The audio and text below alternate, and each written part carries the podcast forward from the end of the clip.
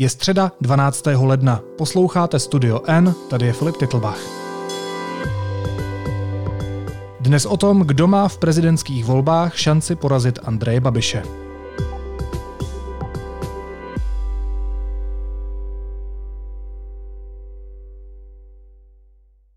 Zhruba za rok se miliony voličů opět zvednou a půjdou rozhodovat o tom, kdo se stane příštím prezidentem. Spekuluje se zatím o více než desítce jmen. Rezonuje ale zejména jedna otázka. Kdo dokáže porazit Andreje Babiše? Hosty podcastu jsou političtí reportéři deníku N. Hanka Mazancová a Honza Tvrdoň. Vítejte, ahoj. Děkujeme za pozvání, ahoj. Ahoj Filipe.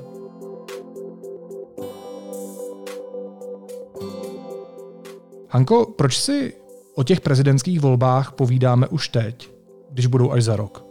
Eh, ten hlavní důvod je, že eh, my jsme se chtěli vlastně ohlédnout za zavedením přímé volby prezidenta, což se vlastně stalo eh, přesně před deseti lety, kdy vlastně ta pravomoc z rukou zákonodárců, respektive ze společné schůze poslanecké sněmovny a senátu, vlastně přešla do, eh, do rukou občanů. Takže tohle byla eh, jedna věc, nebo řekněme jako jeden, ten první aktualizační moment.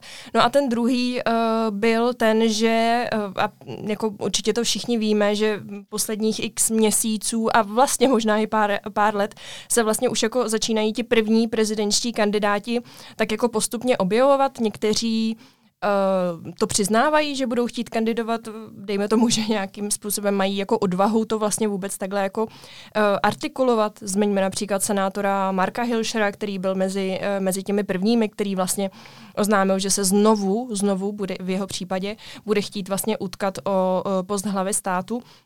Ale současně tady máme několik uh, osobností, které kolem toho, uh, řekla bych to tak jako jemně jako krouží, že tak jako říkají, že buď se připravují nebo zvažují a, a případně nějakou kandidaturu oznámí vlastně až opustí ten svůj současný post, dejme tomu.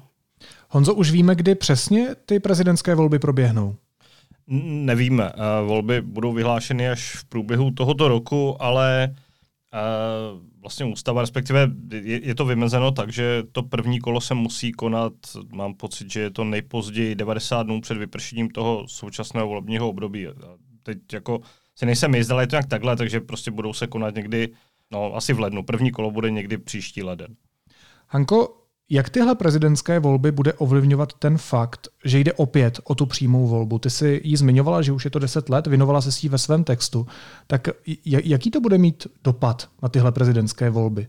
Těžko říct, protože my uh, tu první přímou volbu i tu druhou přímou volbu. Uh, vlastně víme, že ji vyhrál Miloš Zeman, který uh, si vlastně nějakým způsobem rozhodl, že ten úřad bude pojímat tak, jak ho prostě, tak, jak ho prostě pojímá. Uh, jsou na to jako různé kritické hlasy, uh, jsou, ozývají se hlasy a to se právě objevovalo i v tom textu do toho speciálu, který jsme psali, kdy například uh, Jiří Pospíšil, stop 09 europoslanec, mi řekl, že vlastně to um, chování Miloše Zemana, to, jakým způsobem si třeba i vykládá ústavu a že podle jeho slov se někdy chová i za hranou ústavy, je vlastně způsobené tím, jaký Miloš Zeman je, jaký má charakter, jaká je osobnost. Čili on to třeba vlastně um, úplně nespojuje právě s tou přímou volbou jako takovou, čili tím, že prostě prezidenta vybírají uh, přímo, přímo občané.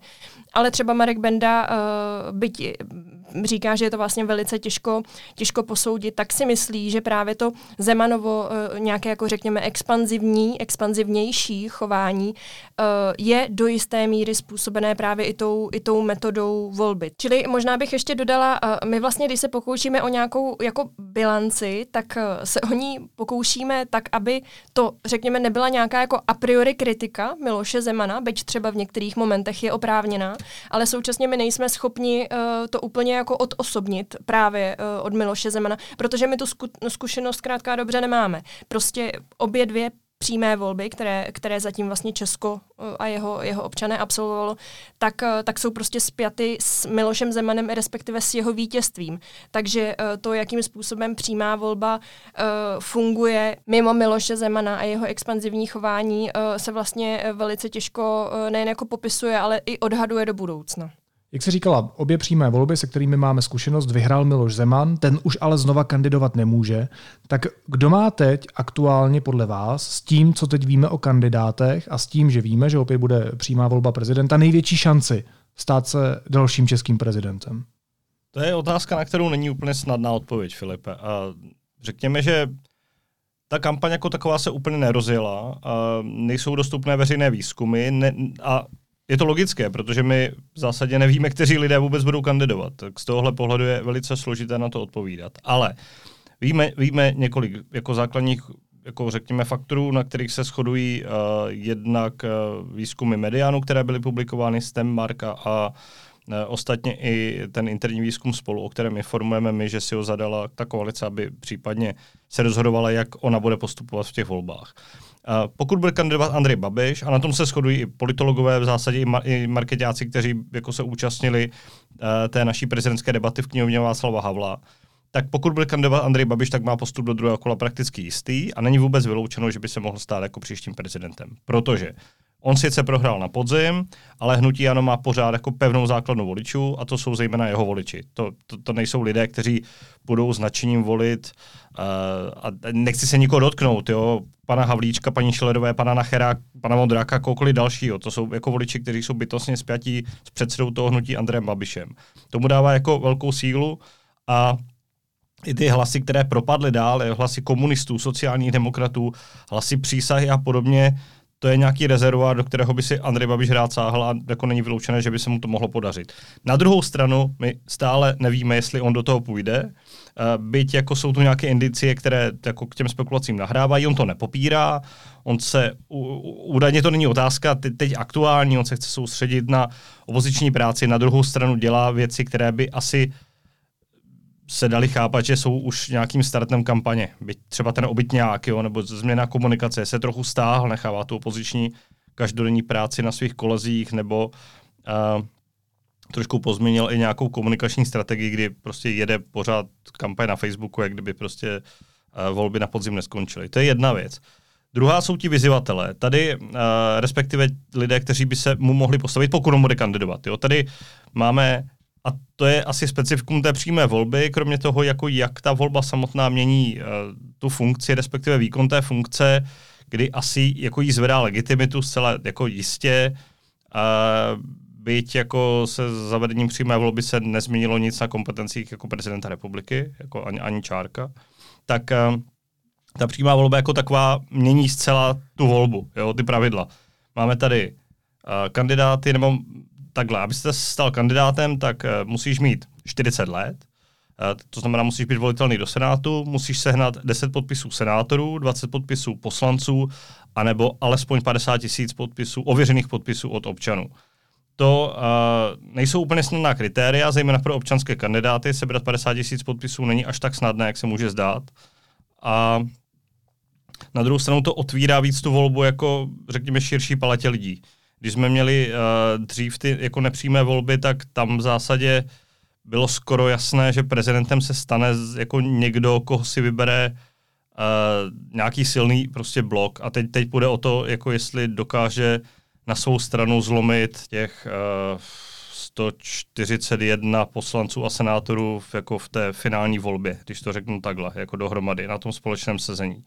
No, to teď úplně není, ta, ta, ta možnost se víc otvírá, takže jako sama o sobě tady ta volba nám trochu otvírá tu hru a taky ji znepřehledňuje. Právě teď do toho vstupuje řada faktorů, kdy lidé jako taktizují, jestli už to oznámit, jo? nebo někteří už to oznámili, ale nejsou třeba až tak mediálně zajímaví nebo celostátně zajímaví. Jo? Ty, ty hlavní tváře, o kterých se spekuluje, že by do toho mohli jít, to je třeba uh, generál Petr Pavel nebo někdo, koho by do toho mohla vyslat koalice spolu, tak uh, tady nemáme oficiální potvrzení, že do toho půjdou. Takže z tohohle pohledu je jako celkem těžký spekulovat, jak to bude vypadat, byť asi nikdo nepochybuje, uh, že třeba Petr Pavel do toho půjde, on sám vlastně uh, jako opaku, opakovaně mluví o tom, že se na tu funkci připravuje a a ona, ta jeho kampaň už v podstatě běží, byť trošku ve skrytu, protože jako spouštět prezidentskou kampaň přes covid a přes sněmovní volby, to asi by bylo kontraproduktivní.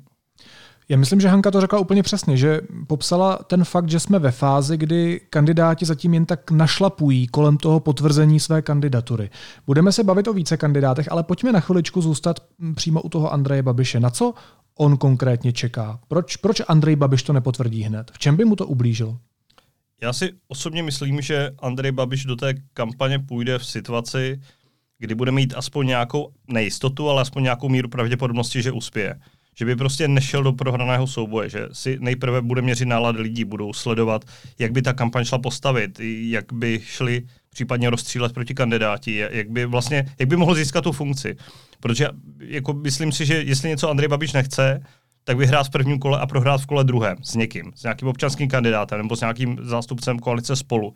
Pro něj by ta porážka byla velice nepříjemná a on uh, pořád teď může tvrdit, že vlastně nikdy kandidovat nechtěl a může se soustředit na tu opoziční roli a na to, že by třeba teoreticky vystřídal vládu Petra Fialy uh, z Uvesla, kdyby se jí nedařilo, respektive byly nějaké, nevím, předčasné volby, to asi nebudou, nebo prostě za čtyři roky. Jo. A to je ta druhá možnost. Ale podle mě je to tady tenhle důvod, že prostě pořád ta kampaň se připravuje, řekněme, a a dokud nebude aspoň trošku zřejmé, že Andrej Babiš je velkým favoritem, respektive budou vidět, jak, jak na to, jak to vítězství urvat, takže to neoznámí. A navíc Andrej Babiš má čas, jo. on má prostě mediální prostor, má prostě fame, je každý den v televizi, v médiích, on jako nepotřebuje nutně teď oznámit kampaň, aby se o novináře na něco ptali, aby, měl jako, aby, aby jeho názory měly dosah. Jo. On si tady tohle jako odpracoval za těch posledních x let v těch vysokých funkcích, respektive a respektive v médiích, na sociálních sítích a podobně se svým týmem. Takže z tohohle pohledu on se do toho úplně nemusí tlačit a může si tak trošku počkat v úkrytu na to, kdo se proti němu vynoří a jak ti případní protikandidáti pro druhé kolo se mezi sebou budou jako e, tak nějak přebíjet a snažit se, aby oni právě postoupili do toho finále, ve kterém by mohli narazit právě na Babiše. Jenom půl věta tady ke skvělé analýze. Uh, Honzi Tvrdoně, uh, nejenže má Andrej Babiš fame, ale od pondělí se současně vrací taky, taky čau lidi, takže to je prostě další prostor, uh, který si bývalý předseda vlády, dnes tedy uh, šéf opozice, uh, jak Andrej Babiš uh, rád říká, což je další uh, významný prostor, který Babiš, který Babiš využívá. Vy jste vlastně zmínili, že v jeho prospěch hraje jeho známá tvář, taky určitě v jeho prospěch hraje fakt, že má peníze, to je taky jednoduchý fakt. Má ale i nějaké slabé stránky, které hrají proti zvolení Andreje Babiše prezidentem. Ano. A které to jsou, Honzo, mohl bys to doplnit? Skoro jsem se bál, že se nezeptáš, Filipe. Já si myslím, že uh, proti jeho kandidatuře by mohlo uh, hrát několik faktorů. Uh, jednak a teď nechci, aby to zněla jako úplná dojmologie, ale je eh, to, že Andrej Babiš z mého pohledu, a on to o sobě tvrdí dlouhodobě, není úplně prezidentský typ jako kandidáta. On je člověk, který se vyjadřuje v jazyce, který jako není úplně, řekněme, jako hezký, není to člověk, který by uh, řešil takové ty jako zásadní otázky. On o sobě tvrdí, že je manažer, jako to nevím, co chce manažovat na hradě velice, když to řeknu takhle. Někdy v srpnu zpracovávala agentura Median Výzkum, ve kterém sledovala, jakého prezidenta, respektive jaké vlastnosti by měl mít prezident podle lidí. A Uh, úplně základní hodnoty, jako na kterých se nejvíc hodovali, je, že ten člověk by se měl narodit České republice a měl by výborně umět česky. Jo. Ono samozřejmě tohle v kampani všechno překonat a, a i proti ti lidé jako samozřejmě můžou podpořit toho člověka i vzhledem k tomu, kdo bude kandidovat proti němu a podobně, ale jako nějaký limit tady tohohle uh, tu asi je. Ne, nevím, jako nakolik by třeba jeho protikandidáti byli ochotní do nějaké špinavé kampaně, kdyby prostě uh, poukazovali na to, že není Čech. Byť jako samozřejmě Andrej Babiš je Čech, jo, jako je to český občan, má právo kandidovat na prezidenta úplně, úplně v pohodě a není na tom nic špatného, ale uh, jako bavíme se o tom, co všechno jde využít a zneužít v kampani. To je asi jedna věc. Druhá z mého pohledu, uh, to může být to trestní stíhání, které se s ním vleče pořád. Uh, ono mu to až tak jako, nebo takhle, říká se, že to trestní stíhání mu až tak třeba neškodí u těch jádrových voličů, ano.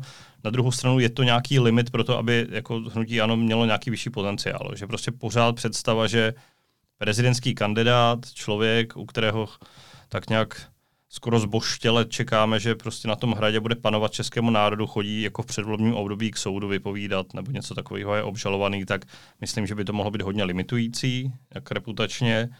No a pak je otázka, jak zvládne televizní debaty, protože když si vzpomeneme na předvolební období teď před sněmovními volbami, tak minimálně v těch posledních debatách jsem mu úplně v pohodě vyrovnal, respektive z mého subjektivního pohledu ho překonával Petr Fiala celkem hravě, takže myslím, že i tady by mohl mít problém, zvlášť když bychom se v těch prezidentských debatách bavili o věcech, které se týkají jako funkce prezidenta republiky a nebavili se o věcech jako whatever, Green Deal, jo, jako ne, nebo takhle. Samozřejmě ono to padat bude, v některých debatách určitě na primě, že jo, ale nebo na nově. A to není špatné, jo, jako u nás obecně ta prezidentská volba se tak pojímá, že ti kandidáti mají mít názor na všechno, ale nebudu se bavit jenom o tomhle a on bude muset strašně ubrat z té agrese a je otázka, jako, jak mu to půjde, no. Jestli u něho nepřevládne právě v těch veřejných vystoupeních takový ten, řekněme, jako příkřejší naturel, abych tak řekl. Jeho, no.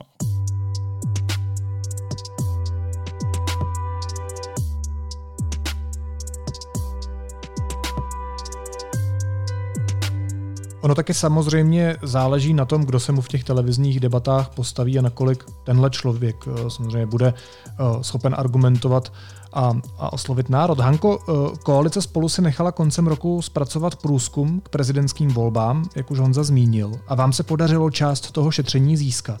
Co z ní vyplývá?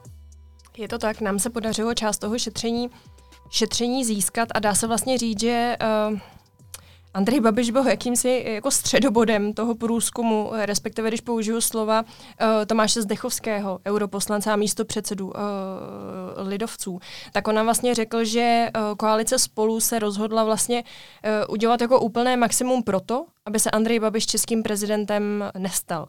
Tím pádem oni v tomhle průzkumu vlastně zjišťují, a je to jeden z prvních průzkumů, nebo první průzkum, který se udělal, on říkal, že, že ten potenciál těch jednotlivých kandidátů budou sledovat i dál, takže mm, jako, lze mm, se domnívat, že to, že to s tím společným kandidátem myslí vážně. Ale tímhletím průzkumem se oni uh, jaksi uh, rozhodli nějakým způsobem zmapovat terén, respektive ty jednotlivé, ty jednotlivé kandidáty.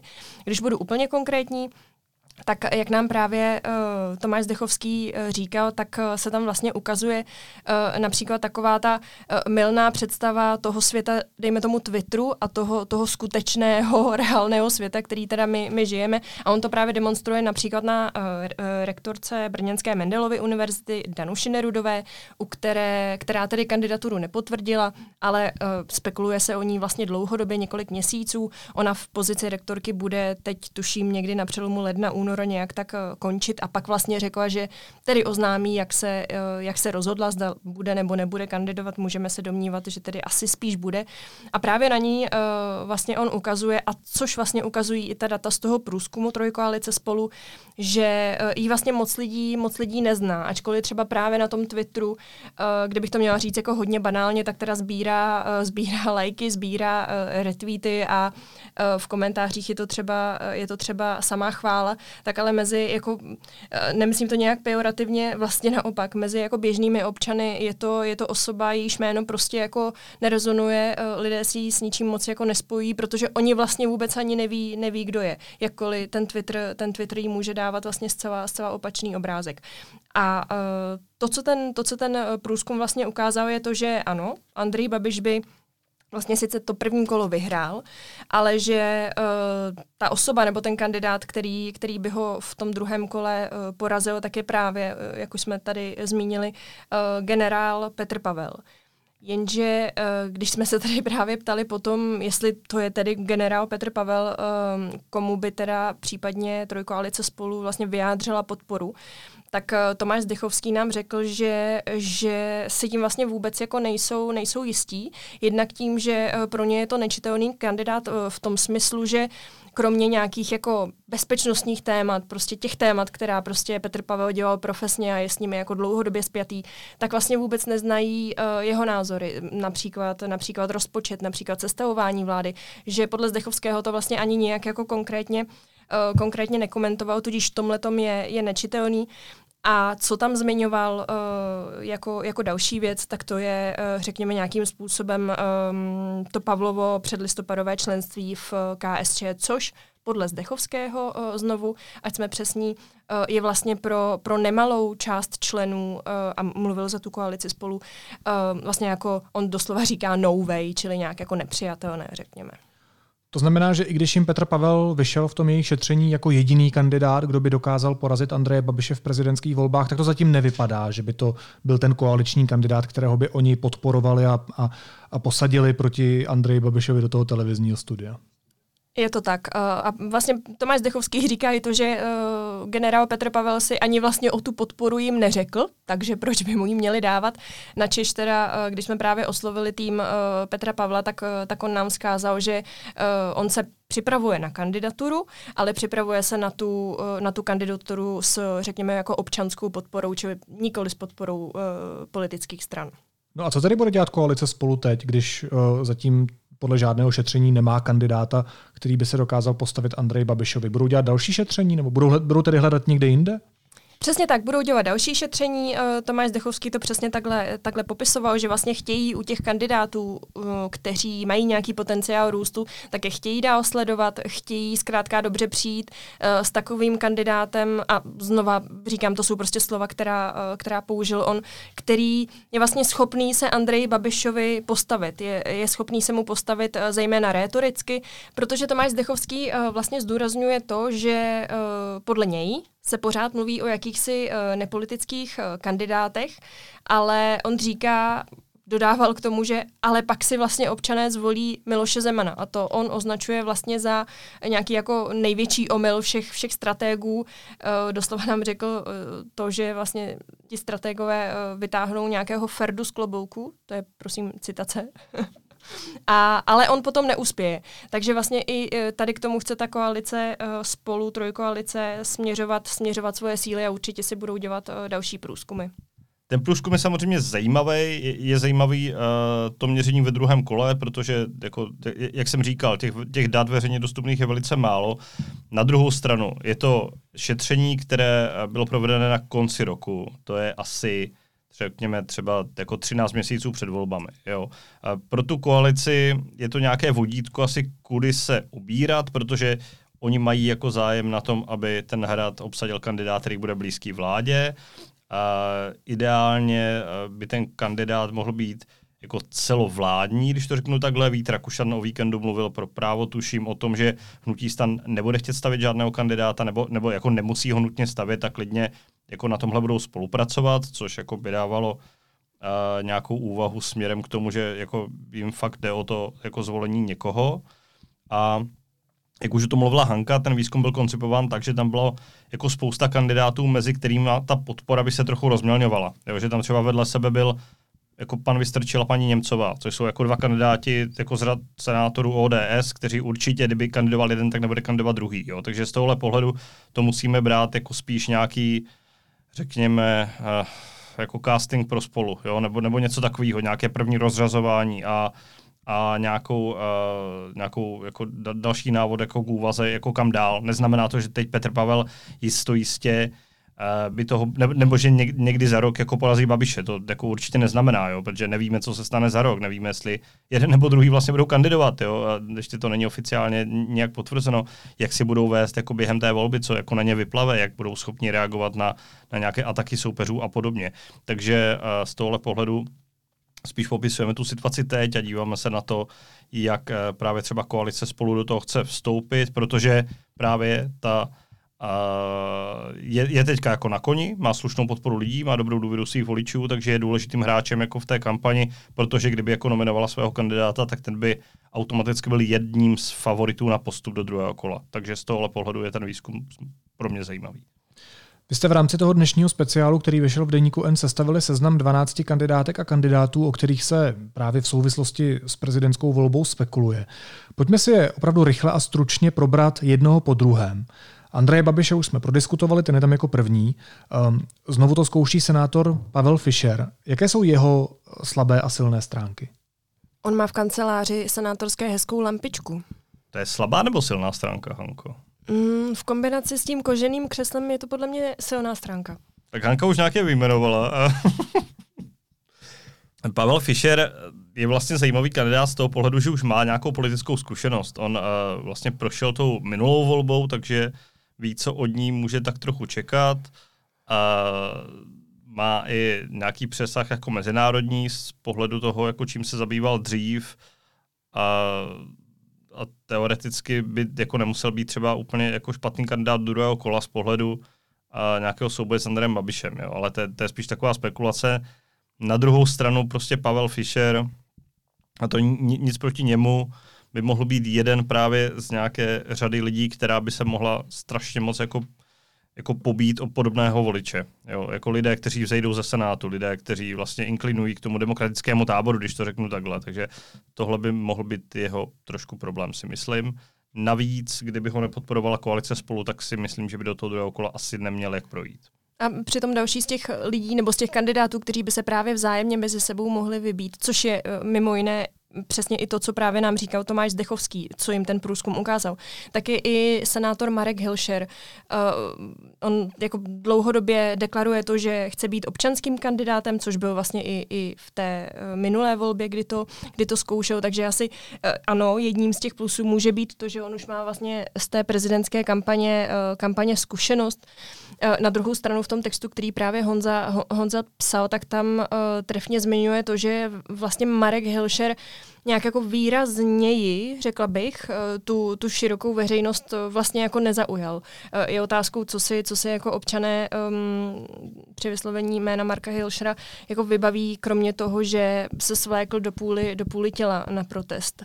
A na druhou stranu byl jako vlastně jedním z těch, kdo to, kdo to oznámil, uh, jedním z prvních, kdo to, kdo to oznámil, že se o ten úřad bude, uh, bude znovu ucházet a na druhou stranu, kdo z nás si to pamatuje. Možná jenom my, nějak jako profesně, profesně zdegenerovaní. Já možná jednu kratičkou poznámku a tady a odpíchnu se od pana Helšera, ale bude to možná trochu obecnější. Jak uh, v tom textu i Hanka to zmiňuje, uh, řekněme, že jako během toho jeho fungování v Senátu a upřímně jako kolik senátorů veřejně jako zaujalo, jo, nějak, masy, tak myslím, že pan Hilšer spíš tak jako zapadl do toho, jako do toho senátu, mezi, mezi ně, proč ne, to je v pořádku samozřejmě. Na druhou stranu s tím se dá pracovat, jo, jako máš nějakou znalost teď základní, za ten rok to jde a pan Hilšer zase má tu zkušenost té minulé kampaně, kterou si očlapal jako jako na chodníku, když to řeknu takhle, byť jako nakonec nebyl občanským kandidátem, protože ty podpisy nesezbíral, ale on byl vlastně uh, celkem jako takovou vycházející hvězdou, respektive velkým překvapením té minulé volby, jo, protože tam si vedl fakt dobře, jako na to, že když do té volby šel, tak ho nikdo neznal. Byl to nějaký mladý lékař, který naraz se chce stát prezidentem, teď už má tu politickou zkušenost, je jako kandidátem, který by mohl být zajímavý na druhou stranu, jak jsem říkal. No. To je ten deficit, že by se prostě pomlátili všichni o ty stejné hlasy. Vy jste to zarámovali tak, že je tady určitá skupinka těch takzvaně demokratických senátorů, kteří se tam můžou pobít. Mezi nimi je třeba i senátorka Miroslava Němcová. Mě napadá, minimálně teda kandidaturu nevyloučila, to se v téhle době děje často, že kandidáti nevylučují. Tak se pojďme věnovat i, jaké jsou její silné a slabé stránky. Je to tak, Miroslava Němcová uh, tu kandidaturu taky ještě nevyloučila. Já bych chtěla říct, že já jsem ji třeba vlastně taky nevyloučila, takže je nás jako opravdu, opravdu hodně. Uh, Miroslava Němcová uh, teď působí, působí v Senátu, jako patří k politikům nebo k političkám s jako opravdu, opravdu dlouhou politickou zkušeností. Ona si, ona si prošla několik, několik pozic, byla jako skutečně mimo jiné, byla předsedkyní, předsedkyní sněmovny. Určitě si všichni pamatujeme na to, kdy vlastně ODS po pádu vlády Petra Nečase v roce 2013 vlastně řekněme, inzerovala nebo byla propagovaná uh, jako vůbec první premiérka v Česku, čili u ní se nejen o té prezidentské uh, kandidatuře uh, spekuluje vlastně dlouhodobě, Ona dlouhodobě vlastně i působí jako uh, hlasitá kritička uh, současného prezidenta Miloše, Miloše Zemana. Co určitě hraje v její prospěch, tak je právě, řekněme, nějaké to zázemí, které má řekněme v koalici spolu, nevím vlastně mm, nakolik v ODS, jestli ODS by se vlastně usnesla na tom, že by, že by Miroslavu Němcovou vlastně do tohoto, do tohoto boje eh, o prezidentské křeslo vyslala, ale každopádně to, to stranické zázemí i to finanční zázemí určitě, určitě má. Tady podle mě zásadní tím, čím Hanka končila, a to je to zázemí koalice spolu. Já si myslím, že jak paní Němcová, tak třeba pan Vystrčil, jestli se o něm budeme bavit, tak to jsou lidé, kteří by případně nekandidovali na prezidenta, pokud by neměli podporu koalice spolu. A protože jinak by to bylo úplná zbytečnost a navíc by šli proti vlastní straně jako jím zájmu. Takže to je podle mě zásadní v tom, že to by byla jejich velká výhoda, protože jednak by za sebou měli tu sílu té značky, měli by to zázemí měli by ty dobrovolníky v regionech. Musíme si uvědomit, že ODS i lidovci jsou na české poměry stále velmi početné strany, TOP 09 až tolik ne, ale pořád se bavíme, kdyby jsme tady v tomto aranžma směřovali na nějakých já nevím, odhadem 30 tisíc členů, což jako když by se jako někteří z nich dokázali aktivizovat ve prospěch toho kandidáta, tak je to něco, co ti strašně pomůže, plus by to šlo spojit s nějakou kampaní do komunálu a senátu, tak trochu to držet jako v napětí a, a, a v poklusu tu kampaň. To je jedna věc. Ale to stranictví nebo ta, ta blízkost k té značce je podle mě dvousečná zbraň a to u obou z nich, protože by mohli části společnosti být vnímáni jako příliš straniční kandidáti, podle mě. Paní Němcová i pan Vystrčil jsou jako spjatí s ODS bytostně, to jim nikdo neodpáře, myslím, že ani oni si to odpárat nechtějí, oni jsou asi jako hrdí za to členství, taky jako tu stranu reprezentují ve vysokých ústavních funkcích. A to je věc, která by je mohla jako limitovat, protože prostě pro část lidí je ta pravicová nálepka, respektive ta stranická nálepka prostě nepřijatelná. A to jako na jedné nebo na druhé straně, jo. to se můžeme být do kterékoliv jiné straně. Tady část společnosti pořád chce asi v té prezidentské volbě nějakého trošku jako nadstranického nebo občanského kandidáta, byť samozřejmě ano, zní to trochu bizarně po dvou volbách jako Miloše Zemana. A tak jako jsme u Miroslavy Němcové vlastně eh, zmiňovali tu její kritiku uh, Miloše Zemana, tak si myslím, že, uh, že je to nutný zmínit právě i u šéfa Senátu, Miloše Vystrčila, protože uh, on a zejména právě v poslední době uh, si myslím, že, že právě jako uh, část voličů, nevím, jak je velká, možná by to věděl Honza, on je na data, ale uh, že část voličů uh, ho právě, řekněme, moc nemusí právě proto, jak, uh, jak byl, řekněme, aktivní uh, v momentě, kdy vlastně prezident Miloš Zeman Nevěděli jsme, v jakém, v jakém je zdravotním stavu a jestli vlastně vůbec je schopen vykonávat svůj prezidentský úřad. A to je paradoxní, protože to vystačilo chování vlastně v té době oceňovali třeba Radek Vondráček, šéf sněmovny, protože jako pan Vystačil to jako dělal velmi, velmi korektně, ale ano, jako to vnímání voličů může být trošku jiné. A jako ano, já jsem sice na data, ale tohle netuším, ale myslím, že to jako nějakou, nějakou část voličů určitě odradí. Pojďme tímhle ukončit to kolečko senátorů. Myslím si, že už jsme zmínili asi všechny, minimálně ty, které máte ve svém textu v tom jménem seznamu. Pojďme to trošku okořenit. O kandidatuře přemýšlí taky Karel Janeček. Tady si umím představit, že silnou stránkou bude dostatek peněz. Čím dalším je výrazný tenhle člověk? No, mohl by si to umět spočítat. A to nejen stran peněz. Teda. Má ten svůj nový volební systém, něco s 21, nepletu se, ne? Aha, já myslím, že volební systém s názvem Český Slavík, ale to už je asi něco jiného.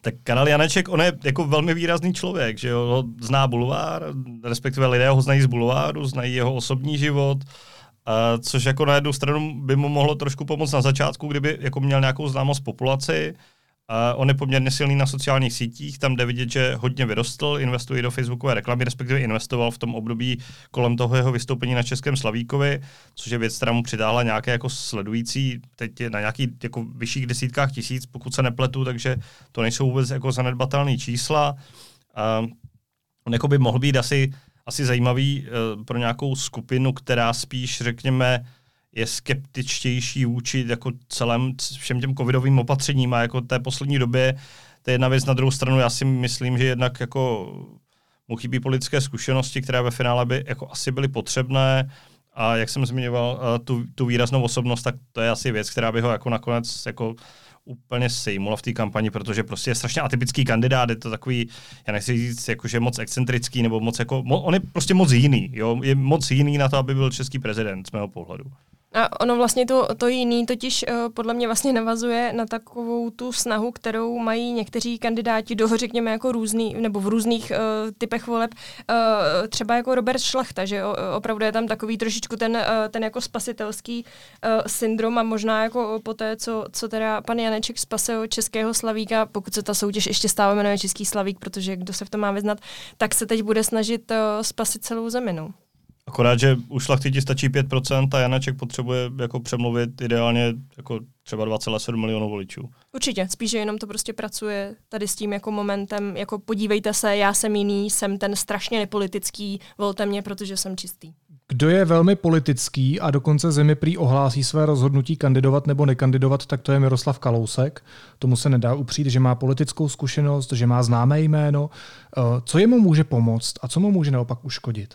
Já myslím, že mu může uškodit to známé jméno, no. že prostě moc lidí ho má spojený s něčím jako negativním. Ať jako eh, ať je to objektivní nebo není, prostě tak to je a myslím, že ta jeho kandidatura by byla hodně podobná tomu, jak to vypadalo u Mirka Topolánka v minulých volbách. No. Uh, jako respektive ten výsledek, ten průběh asi úplně ne, ale Ale myslím, že by to bylo takhle. No. Jako on, on samozřejmě má spoustu jako, jako benefitů jako politik, jako sněmovní politik, jako stranický politik, ale myslím, že na prezidenta ho český národ nezvolí.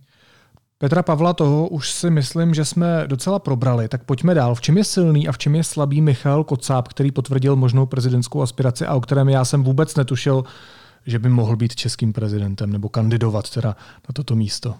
Michal Kocáb je člověk, kterého lidé znají, je to prostě umělec na druhou stranu a on by mířil na vlastně za ty demokratické voliče, ta jeho známost by mu podle mě nepomohla prolomit jako a to, že by jako nebyl úplně, nechci říct, jako na to bude znít blbě, prostě sexy kandidát, jo, jako, že prostě by nepřidal tolik hlasů a, a myslím, že by jako první kolo nepřešel v žádném případě. Hodně se mluví právě na tom Twitteru, jak eh, zmiňovala Hanka Mazancová o rektorce Mendelovy univerzity v Brně Danuši Nerudové, která ale zatím neoznámila, že půjde do voleb. Ale pokud ano, tak eh, jakou má šanci? Co hraje právě v její prospěch a co naopak v její neprospěch? Kromě toho teda, že ji neznají obyčejní lidé.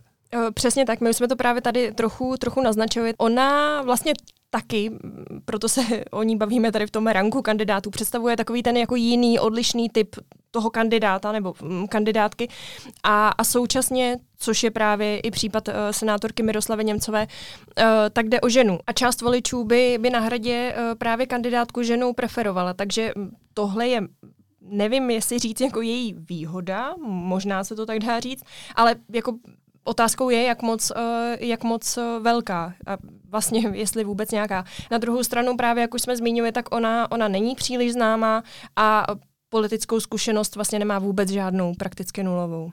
Ještě bych se rád zastavil u posledního jména. Předseda Českomoravské konfederace odborových svazů Josef Středula řekl, že o kandidatuře neuvažuje, pak zase řekl, že je to otevřená otázka, tak ho berme jako hypoteticky možného kandidáta.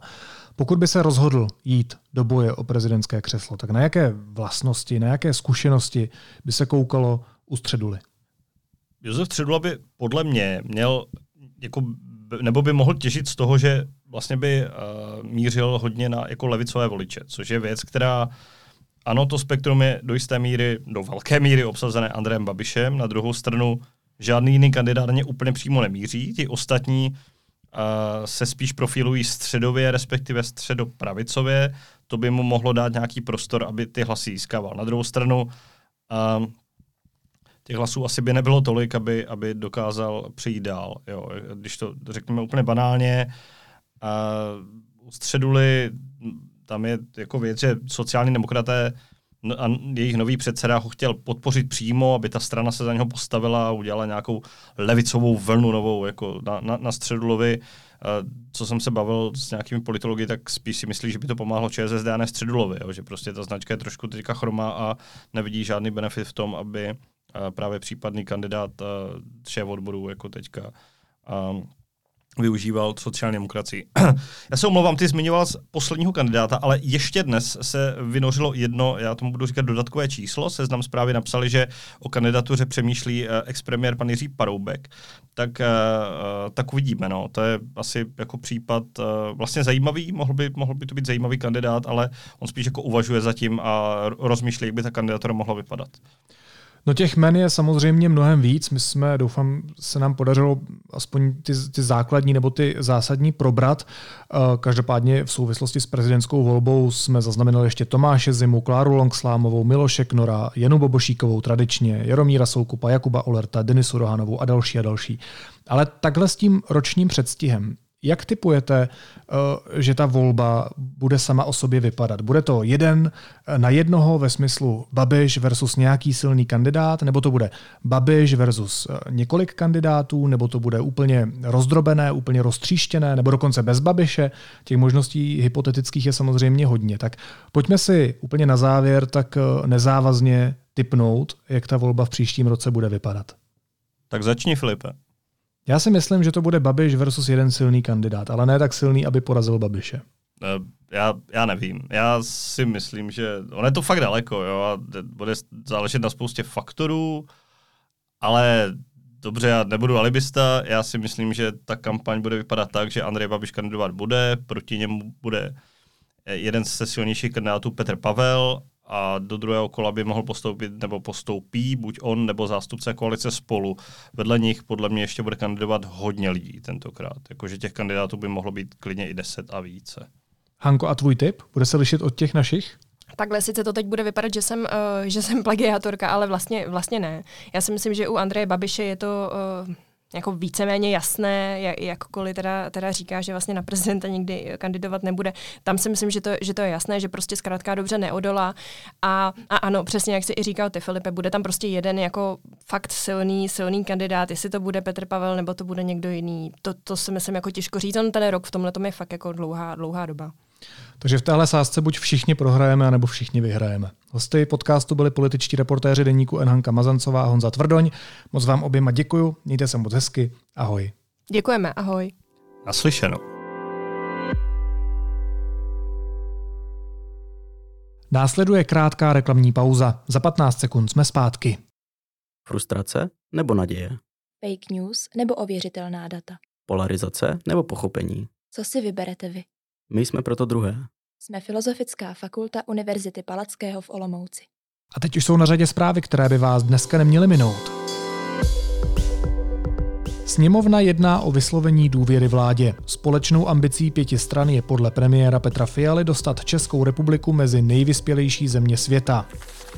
Hnutí ANO nebude hlasovat pro důvěru nové vlády, řekl to jeho předseda a bývalý premiér Andrej Babiš. Podle něj nemůže podpořit vládu, která chce jen obelhávat občany a slibuje, co nemůže splnit. Konec citace. Vratislav Minář chtěl v čele zlínské policie šéfa tamní kriminálky Petra Petrželku, kterého osobně zná. Kancléř zná i Petrželkovu manželku, která opakovaně kandidovala za Zemanovce a organizovala známý zájezd z Osvětiman na hrad. Pracovní odhad České národní banky počítá s růstem inflace v lednu zhruba na 9%. Nevylučuje, že inflace bude počátkem roku i dvojciferná, tedy nad 10%. A příspěvky na bydlení se kvůli razantnímu zdražení energií zřejmě zvýší. Nadávky navíc dosáhne širší okruh lidí. Sněmovna vládní novelu schválila. A na závěr ještě jízlivá poznámka. Poslechněte si moudrou větu z projevu Aleny Šilerové. Slova musí něco znamenat. Tato věta vychází z úst výrazné tváře hnutí ANO. Toho hnutí ANO, které vzniklo na základě vyprázdněných slov, nafouknutého marketingu a nulového obsahu. Toho hnutí ANO, které ukázalo, že slova nemusí znamenat vůbec nic. Naslyšenou zítra.